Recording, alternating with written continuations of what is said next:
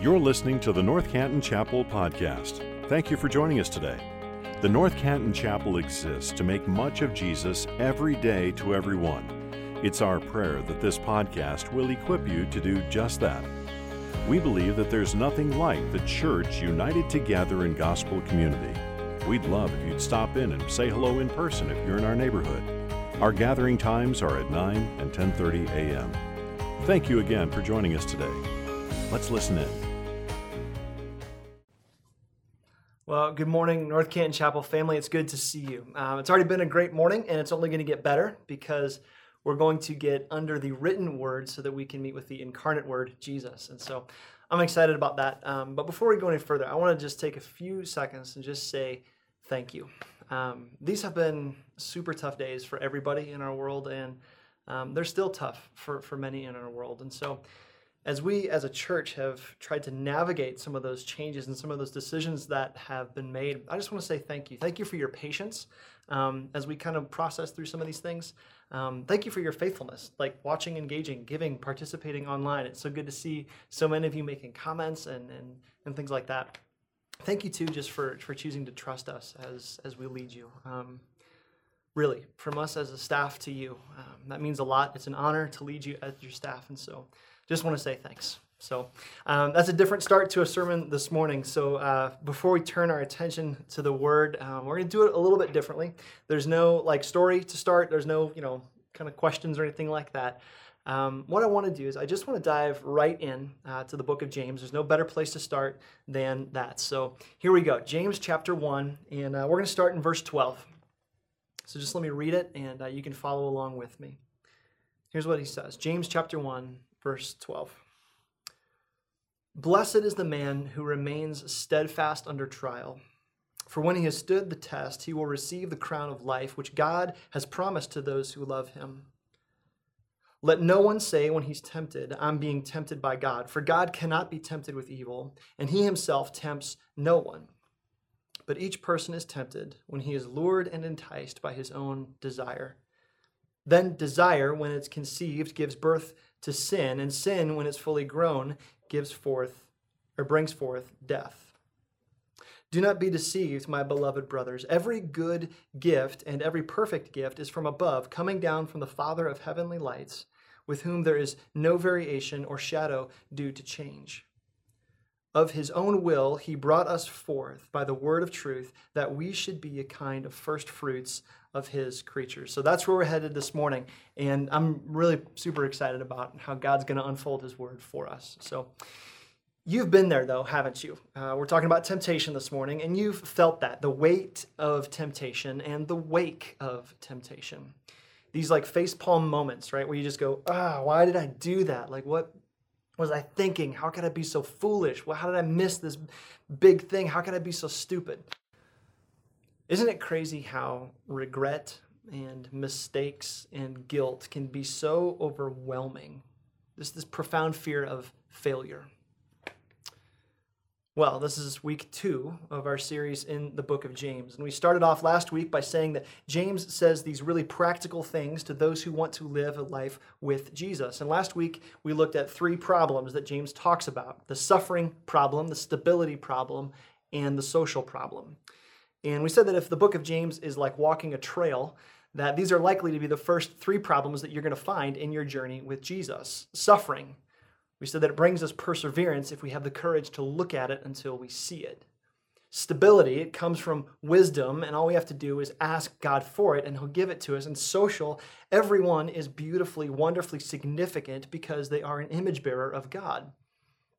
Well, this morning we're taking another length of trail together. And I want you to imagine that James has brought us to something of like a fork in the road. And we look down one end, and this is the path that is fairly well trod, and there are warning signs maybe along the side of this path. The second way looks less familiar, less intimidating, but oddly also less traveled. So, quick Bible study tip for you, especially for those of you who are new to reading your Bible whenever you're trying to understand a certain portion of Scripture, there's two questions that you need to ask. And here they are What is this text talking about? And then what is it saying about what it's talking about? And usually the first one is like one word, maybe two words. In this case, where we're going to be this morning, James is talking about how to conquer temptation in the Christian life. He's talking about temptation, but what he's saying about that is much different than you may have been taught. See, most of us, regardless of what church tradition you come from, we may have sort of thought that the way to conquer temptation is to do something. Like, I got to try harder. I got to pray more. I got to get more involved. I need to whatever. And I think that before we really understand the nature of temptation and understand how to deal with it and how to see victory over these areas in our lives, we need to make a pretty substantial mind shift. And here it is. The good news that James wants to show us this morning is that conquering temptation isn't about what you do, it's about what Jesus has already done. Conquering temptation is not about what you do, it's about what Jesus has already done. And so last week we left off at verse 11, so let's get right back in verse 12. Um, this sort of functions like a hinge for where James was and where he wants to take us. And so he says it. He just says, Blessed is the man who remains steadfast under trial, suffering. For when he has stood the test, he will receive the crown of life, which God has promised to those who love him. And then he jumps right into temptation. He says, Let no one say when he is tempted, I'm being tempted by God. For God cannot be tempted with evil, and he himself tempts no one. But each person is tempted when he is lured and enticed by his own desire. Then desire, when it's conceived, gives birth to sin, and sin, when it's fully grown, brings forth death. Now, James does one thing we want to understand right away he acquits God and he implicates me. That's not great news. That's a little sour to kind of sit with right up front. But when we're talking about temptation, in verse 13, he says, when you're having those face palm moments when you go, ah, why did I do that? Why did I veer off the trail? Why did I make that mistake? Why did I pick that thing up again? James is very careful to say, don't you ever rush to blame God.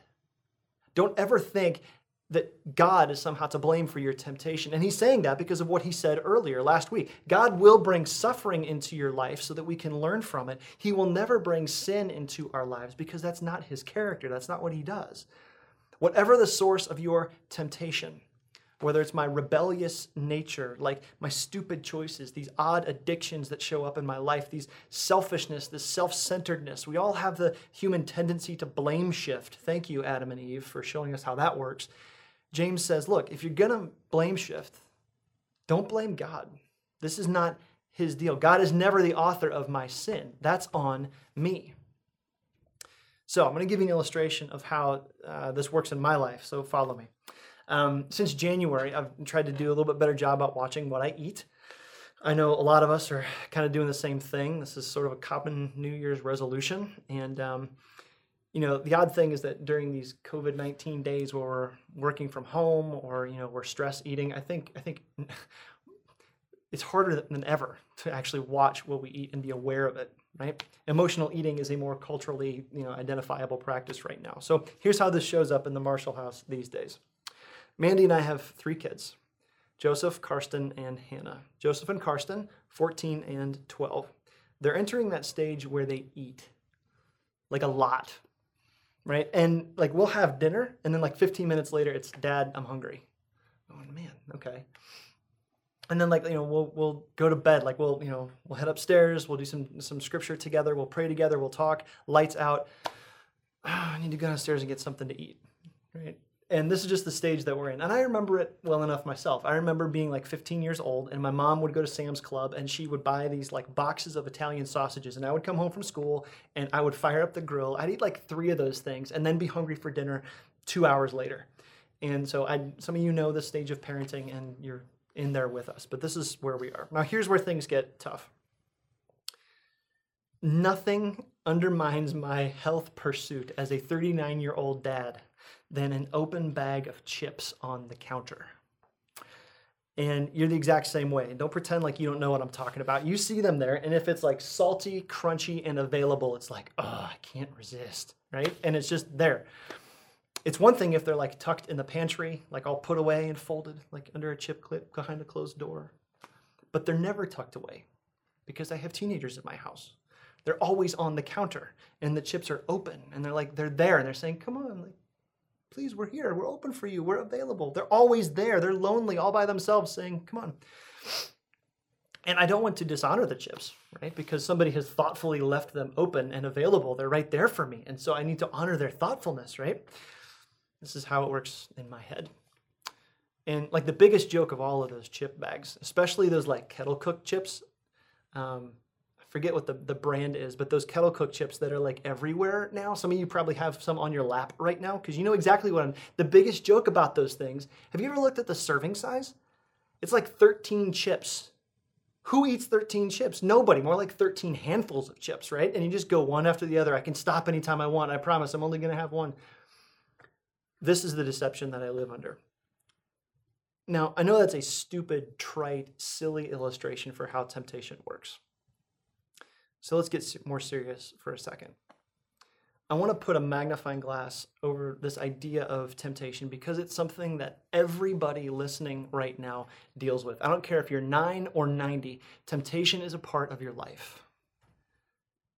And the catch is that when temptation comes in all of its nuanced forms, dealing with it, at least from a preaching position here on, on a Sunday morning, this can be a really challenge. Kind of, how do we talk about it? Because it's such a non-issue and it's so individualized and that's part of the kind of the insidiousness of how sin works is it's so specific to who i am and so for a little bit i want to be general enough now to be relevant to everyone but specific and helpful enough um, to, to be helpful for, for anyone so for the next few minutes i want to talk about temptation by asking two questions first off how does temptation actually work and so for that, we're going to go to James. And then also, how can I prevent it?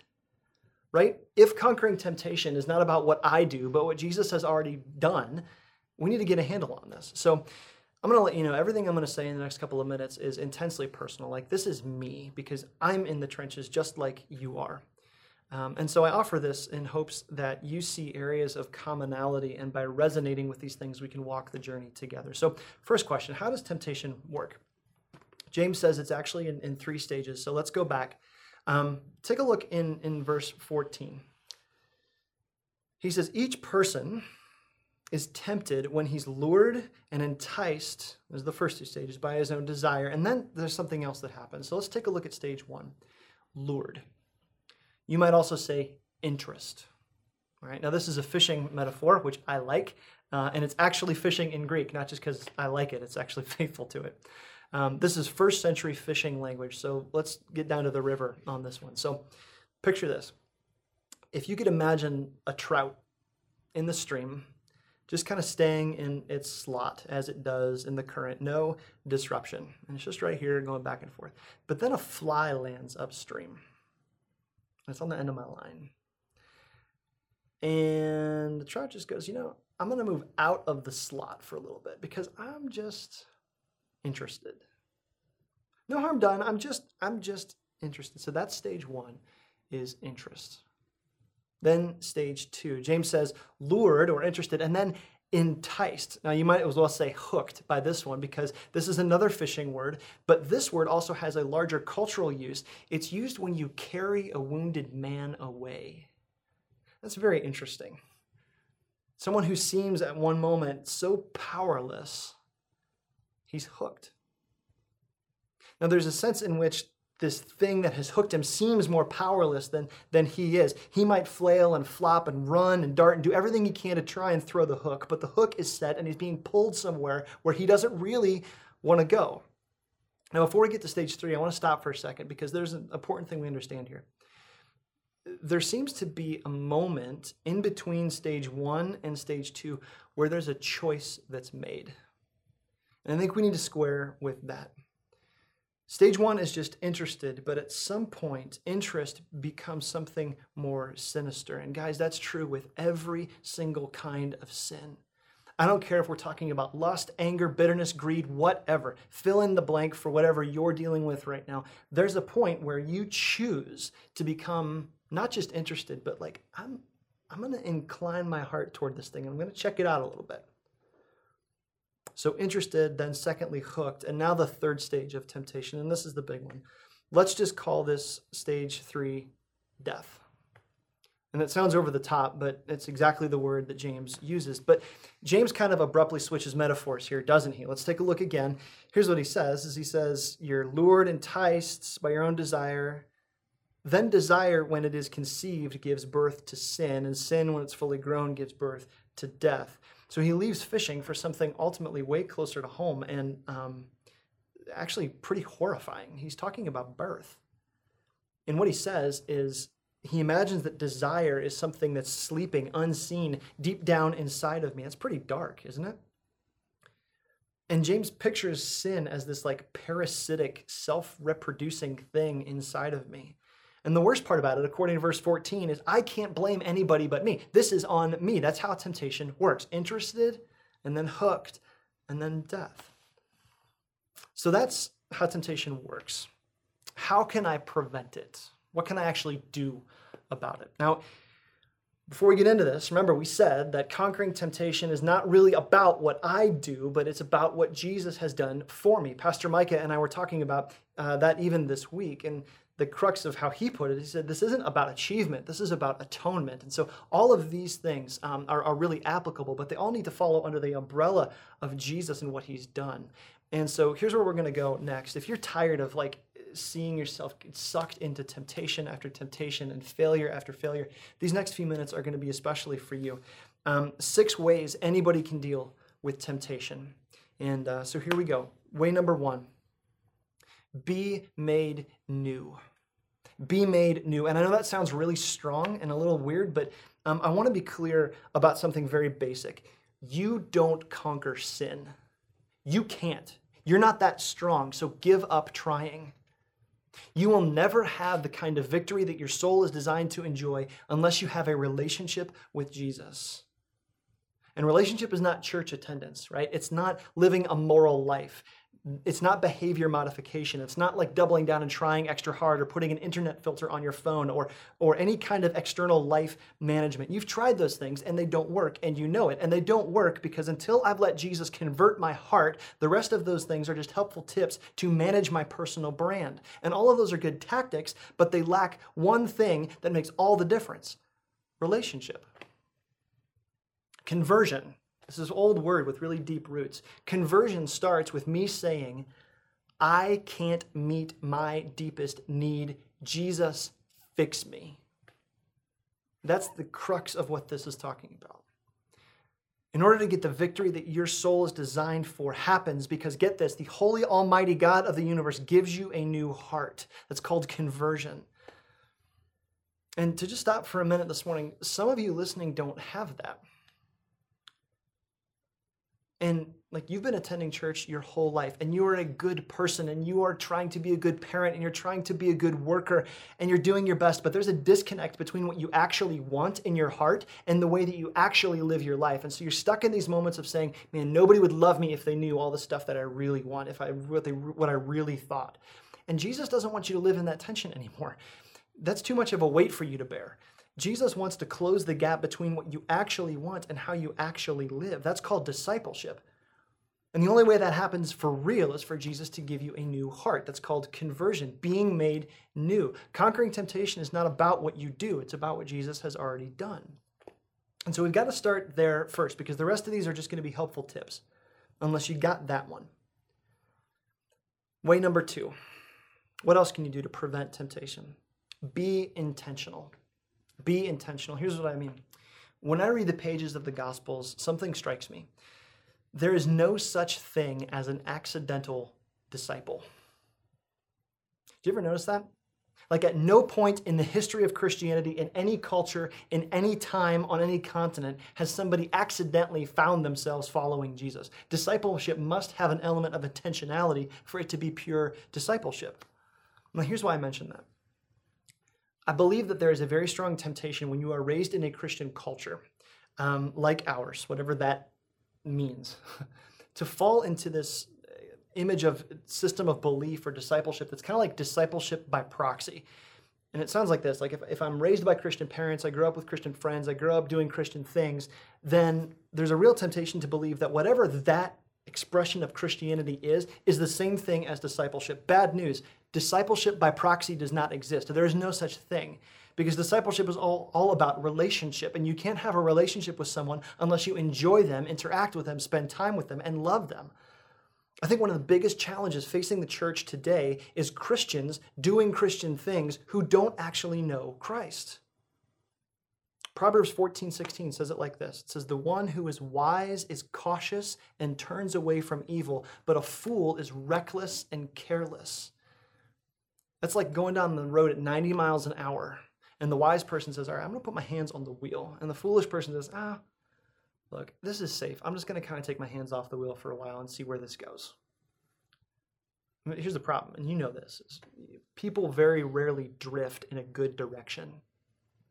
Sometimes the most reckless choice that you can make is to be well behaved and stuck in your sin. Sometimes the most careless thing that you can do is act like a Christian, but never actually know Jesus. Because if you want to deal with temptation, you've got to be intentional. Number three, be consistent. Here's something else I notice um, when walking through seasons of temptation for me. Temptation is not dealt with overnight because temptation is a war and there is no way to instantly train for warfare. Dealing with temptation is a cumulative, consistent thing that happens over time. 17th century poet, um, British poet named George Herbert put it this way He says, The Sundays of man's life threaded on time's string make bracelets to adorn the wife of the eternal glorious king. Now, what's that mean? He means that in part, Sundays or regular worship, regular ingestion of the Word of God, feasting on Jesus in a Christ centered way, have a function for Christians. That over time, he imagines they're like beads threaded on time's string. That when you string them all up together, on, on their own, they don't make much of a difference. But when you string, or string up all these ideas of worship and, and spiritual disciplines like reading the Word and prayer, when you string all of that up, they become beautiful. The church, the wife of the eternal glorious king, is made more beautiful by her constancy. I don't know if you've had this experience. I have. Um, worship is one of the strongest weapons against temptation. And it's, I would say, take it one step further. It's our obligation to thread time's string with as many beads and as diverse beads as we can as we are drawn into real, honest worship of our King. And so, as the church, to be made more beautiful. And that is a cumulative, consistent discipline. Never overlook the cumulative effect of small obediences in your life. Number four, fourth way to prevent temptation is to be together. Be together super quick. If you are the only person who knows about your struggle, you are going to lose. There's an old Swedish proverb that says this it says that a sorrow shared is a sorrow halved, and a joy shared is a joy double. What that means is that when you've got somebody with you, the sorrows and the pains that you bear in life seem like they're half the load because somebody is with you. And the opposite is also true. When something awesome happens in your life and God brings blessing into your life, the joys that come with that are somehow doubled because somebody is with you. But here's the thing there is a, uh, there's an obstacle to being together that we all share. I have it and you have it. So let's just call it out pride. Pride is the biggest obstacle to real community. We need to look good. We need to keep appearances up. We are building, perfecting, protecting, and projecting a personal brand that says, don't get too close because I don't want you to see the real me. And so here's my word for you get over yourself, crucify your need to project perfection, give up the perfect manicured Christian life and let somebody in the trenches with you so you can get serious about sin. You will never be more victorious over temptation than you are connected, and you will never be more connected than you are transparent. Now, where do I find those people and who is it? Great question. Glad you asked. You're not going to get that from 45 minutes on a Sunday morning, even in person when we meet here in this building singing together in a room, as much as we miss that, that's not community. Um, this fall, we're resuming our Rooted experience here at North Canton Chapel. And if you've gone through Rooted before, this is an awesome opportunity, maybe even to go through it again. This is a phenomenal opportunity to learn the basic truths about God in a safe environment. And it's an opportunity to build relationships with people here at North Canton Chapel. It's coming up this September. Don't miss it. Because here's the idea behind all of this, though no amount of programming from a church can replace personal initiative. You've got to take the first step, and it's always risky. And so I know what that feels like, um, but have the courage to step out and be together for the sake of your holiness. Fifth way to prevent temptation be joyful. The way to conquer desire isn't to kill desire, but to deepen your desire. Spiritual anesthesia doesn't work. You don't become a better Christian by feeling less, but by feeling more deeply. One of the greatest misperceptions about the Christian life is that Christians are these like stoic, joyless, puritanical, stone faced people who get through life through avoidance, saying things like, well, pleasure is bad. Like, don't trust pleasure. I don't want to, uh uh-uh, that's not how we do this stuff. And if that's what you think, you're missing the point of James and you have missed the gospel completely. Jesus wants something more for you than that. Jesus never, ever, ever asks you to kill your joy.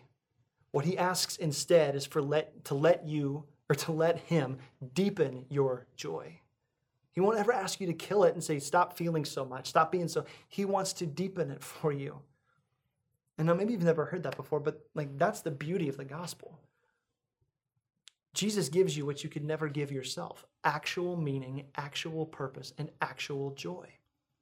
John 15, 11, Jesus says this He says, I've said these things to you so that your joy may be full.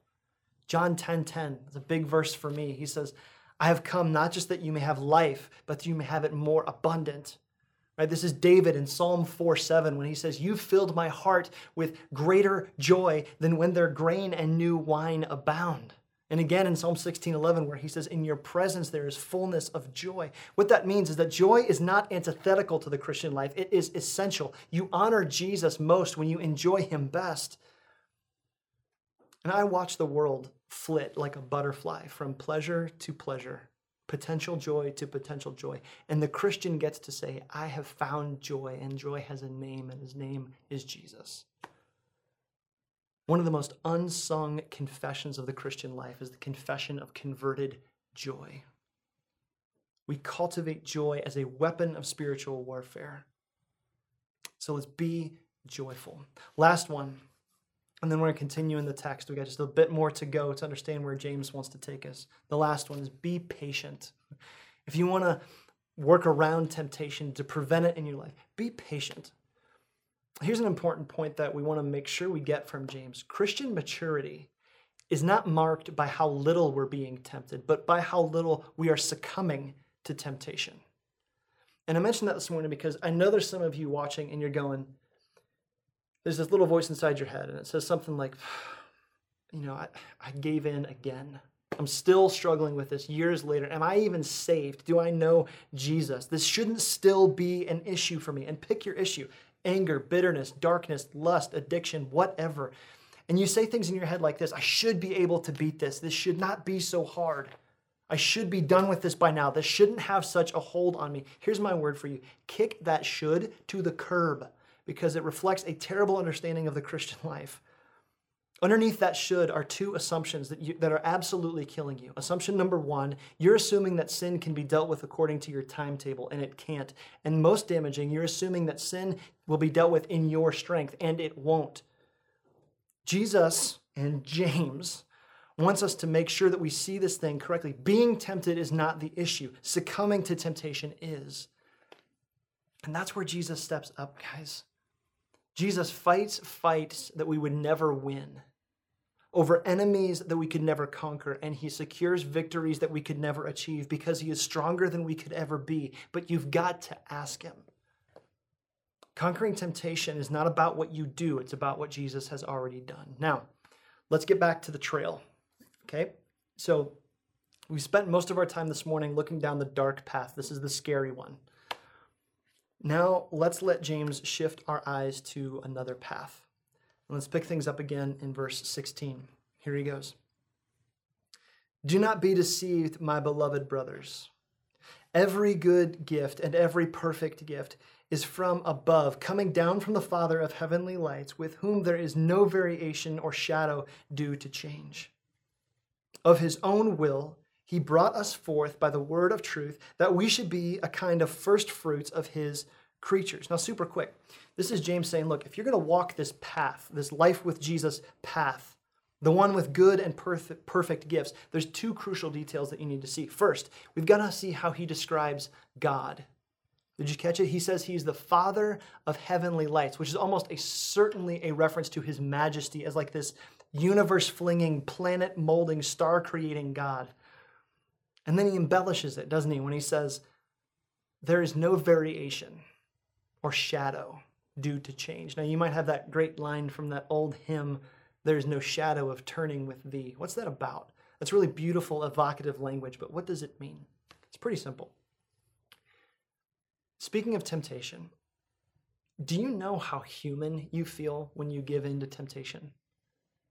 Do you know how broken you feel? How fragile you feel? How terribly fickle you feel when you give in? How breakable, passing, changing, and vacillating we are when we're faced with temptation? Hmm. God's not like that. And that's meant to bring us security. There's no shadow of changing with Him. He created planets, He's above this. now, why does James say that? Is he trying to make us feel bad? Like, you terrible people, this wonderful God, he could never relate to you, he would never condescend to you, right? Like, no. And here's the beauty of the gospel in all of its fullness. Uh, he does something here, James, that I never caught until studying for this message. And it's something super, super beautiful. He brings back the image of birth. Did you catch it? He's described God, and he has this huge view of God. And then he describes believers, those who trust in Christ. Here it is again in verse 18. He says, Of his own will he brought us forth. That's a birth image by word or by the word of truth, that we should be a kind of first fruits of his creation. What kind of God? Who's mighty enough to create planets and spin galaxies, never changing. What kind of God would do that and still be interested in me? faithless, fickle me. James is deliberately setting up a contrast here that we need to see through this image of birth, and here it is. Just like evil's dark purpose is for sin to be born again and again and again to your destruction, God's good purpose is for you to be born again for your good and your joy and his glory. Remember how I said a few moments ago, we talked about this necessity of being made new, this idea of being converted? This is why God doesn't want you to behave, He wants you to be new. We've got to get our hands around that. So many of the tensions of the Christian life would just evaporate and dissipate if we really understood that. God doesn't want you to behave, He wants you to be new. You can't talk about the great weight of temptation without talking about the greater mercy of God shown in the cross of Christ. Conquering temptation is not about what you do, it's about what Jesus has already done. Jesus, through the cross, does the heavy lifting, not me. Jesus, through the cross, converts my selfishness to selflessness. Jesus, through the cross, converts my apathy toward the hurting in my world to empathy for them. Jesus, through the cross, converts my willingness to entertain sin with a hatred or abhorrence for sin. Jesus, through the cross, converts my need to hide the truth into complete freedom. Conquering temptation is not about what I do. It's about resting, recognizing, and rejoicing in what Jesus has already done. God doesn't want me to behave, He wants me to be new. And so now, how does that happen? Where are we supposed to go with that? And so, as we wrap up, um, I want to show you how simple and incredibly tough this is. This idea of being made new. It's tough because you can never do it in your own strength, and none of us would naturally find our way here. But it's simple because even a child can know Jesus. If it's helpful, think about this as an ABC. And so here's the gospel for you. What do I have to do? Well, the good news is you don't really have to do anything. Jesus has done everything for you. But what does it look like? A, admit that you're a sinner. Romans 3 23. It says, For all have sinned and fallen short of the glory of God. That's you and me. We have to admit that we are a sinner. And if we're really honest this morning, this is not that hard to really acknowledge in myself. There's a hollowness in everyone's life that contributes to the death I see and the death that I feel. I sin because I am a sinner. That's A, admit. And then B, believe that Jesus is better. When you look at the Gospels, that's all that is. Is it's people going, "Here was my life, and it's going over here." I'm going to believe that Jesus is better. He is who He says He is. That I have a sin problem. I can't fix myself. I can't fix my world. All of the brokenness that presses in, I can't do a thing about it. But Jesus can. Jesus, your cross is enough because you are enough. You can make me new. That's A, B, and then last is C. to admit, to believe, and C is to commit to follow Him. A commitment is more than just like this faint sentimentality. It's not this intellectual sense of going, yeah, that, that seems right. Commitment just says, Jesus, I'm yours. Take me, fix me, and use me for your purposes. Now, here's the best part about all of that the gospel is free for you. It cost Jesus everything, it cost him his life but it's free for you. You don't have to do anything but just to receive God's gracious gift. So here's where I want to end this morning. When we look at James, I mentioned last week that James is often one of the most controversial books of the New Testament because there doesn't seem to be a whole lot of gospel here. There's there's a lot of stuff where you go, man, it seems like you're just telling me to work hard, James, and, and set me up for failure, to be exasperated, to be overwhelmed. But that's not the truth. I think James even showed us this morning like, no, look, God wants you to be born again. He wants to make you new. Would you do it? And so let's pray to that end this morning. We're going to turn our hearts back to worship, but let's bow before our King and thank Him for the cross. Let's pray. God, you are so unbelievably good to us. You've given us Jesus. You've given us freedom. You've given us a blood-stained cross that by your mercy and by your goodness, we can be made new. We can have victory over temptation and evil and sin and darkness, not because we conquered it, but because Jesus did when he said it is finished. God, what a wonderful declaration that is. God, if we know you, for those listening this morning that claim Christ, God, help us to rest in that truth. Help us to cling and to abide in that truth. And God, if there's anybody watching this morning who doesn't know you, I pray that they would take those steps to admit, to believe, and to commit to you. Father, we love you. Bless us today in Christ's name. Amen. Thank you for listening to this episode of the North Canton Chapel Podcast. If this ministry has blessed you in any way, please share this episode with your friends or spread the word on social media. If you subscribe and leave a five star review, it goes a long way to helping us make much of Jesus every day to everyone who hears these podcast episodes. You can also donate to this ministry at ncchapel.com forward slash give. Thanks again for joining us. May you go out into your places and spaces, making much of Jesus every day to everyone.